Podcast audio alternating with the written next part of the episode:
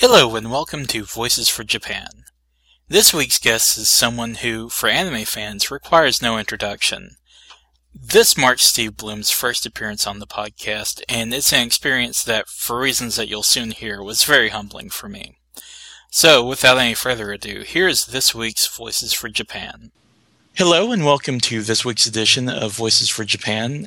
Joining us is not only uh, one of the most prolific voice actors, but someone that uh, most certainly at least belongs on the Mount Rushmore of voiceover, and that is none other than Steve Blum. Uh, That'd be a pretty ugly mountain. I have a radio face.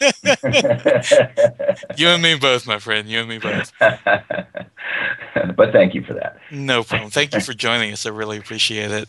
My honor, man. I appreciate you wanting me. Uh, well, any any sort of podcast that, that does anything with anime, I think would love to have you. But we'll we'll go ahead and move on to business. Um, you know, we're we're talking about uh, the the still ongoing re- relief efforts uh, resulting from the earthquake and tsunami that hit Japan back in March, yeah. um, and we're we're doing this on a weekly basis as sort of a, a reminder to folks that uh, you know, Japan is still in need of, of help and donations. And even though it's not really in the front of the news cycle like it used to be, um, you know, we, we still want to keep it in, in folks' uh, field of vision, if you will.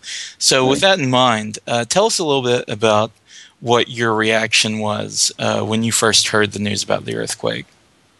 Well, I, I think uh, a lot of us are used to hearing about earthquakes occurring in Japan, and at first I didn't realize the magnitude of this thing. And uh, I think I heard about it real late at night. Uh, I guess it was probably the 10th, something like 10th or 11th, something like that, of March. And uh, I didn't think too much about it. And the next day I was working, and it sounded like it was much bigger than anything that had happened there before. And by that Saturday, uh, the big news really started coming out as as far as what I was tuning into, and it was it was just shocking. And I just remember uh, having a really sick, sinking feeling um, that this was an unprecedented amount of devastation from this thing, and uh, I, I honestly didn't know what to do at that point. I wanted to do something, and I didn't know what to do, and uh, I kind of went into a little bit of a state of shock.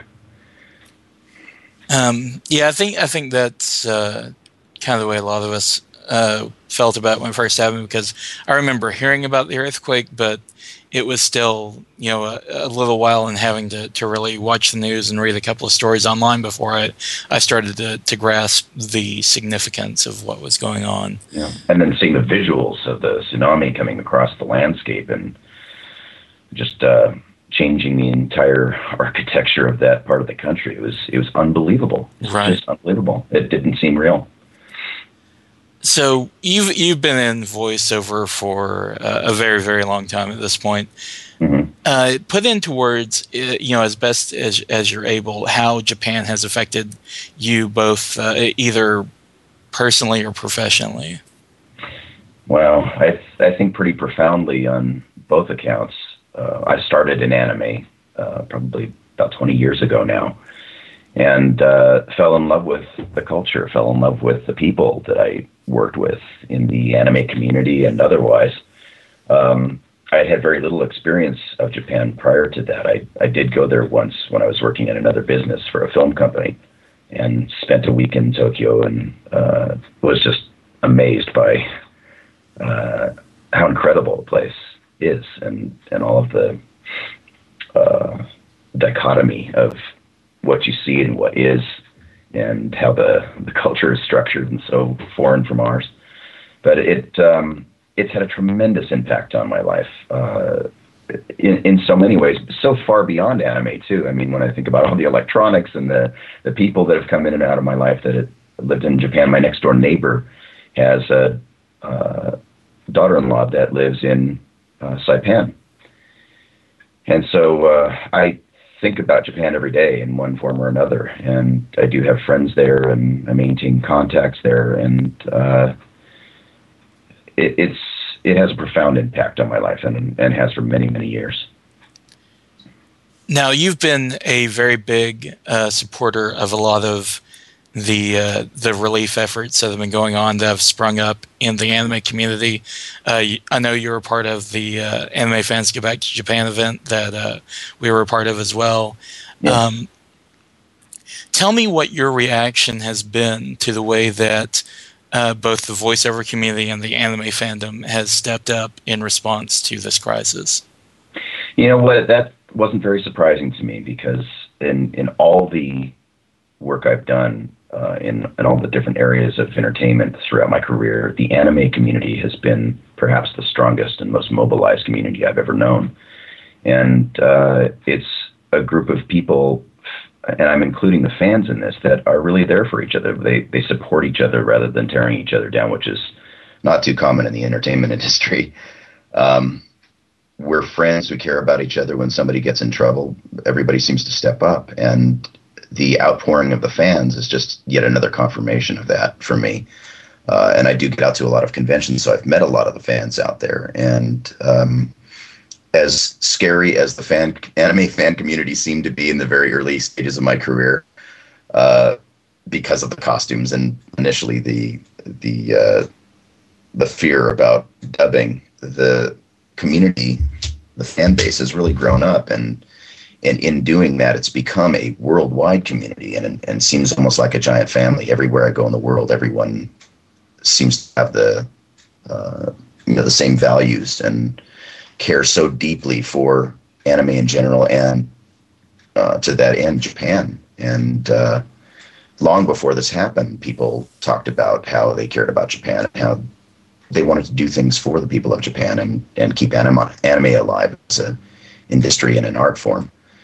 And uh, so I'm, I'm really not surprised, but uh, I'm humbled, I think would be a more accurate word by the outpouring from the fan base and from the acting community. I think that's that's a very nice way to put it. Um, I, have said this to uh, everyone who's who's done these uh, uh, interviews for Voices for Japan or who was on the uh, Anime Fans Get Back to Japan event that uh, I, have been a fan of anime for practically all my life growing up in the 80s with shows like uh, Voltron and Robotech, but um, it, they, there's been very little knowledge of, of, the actors as, as individuals. It's, it's always, you know, their, their public side, the, the work, but I've gotten a little glimpse into the character of, of a lot of uh, your colleagues and yourself uh, by by having had the honor of being a part of of these kinds of events, and it's mm-hmm. really just made me a, a very proud member of the anime fandom because uh, seeing the the actors whose work I love and support, uh, really seeing them step up and and uh, answer the call has been just tremendous. It's been a tremendous mm-hmm. experience. So, uh, thank you very much for that. I appreciate that.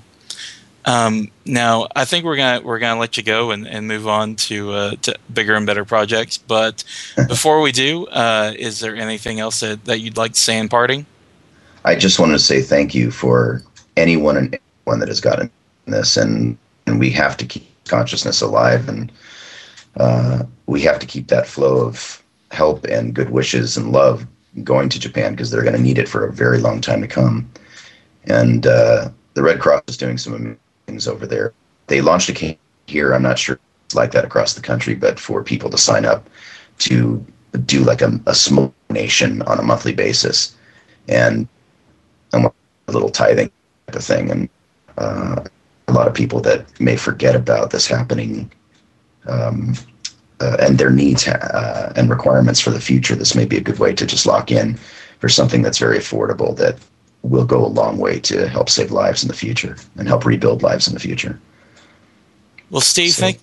I'm sorry, uh, didn't mean to interrupt. No, that's. I just wanted to say thank you, thank you for having me on, and and thank you again to everyone who has who has been so great about uh, stepping up.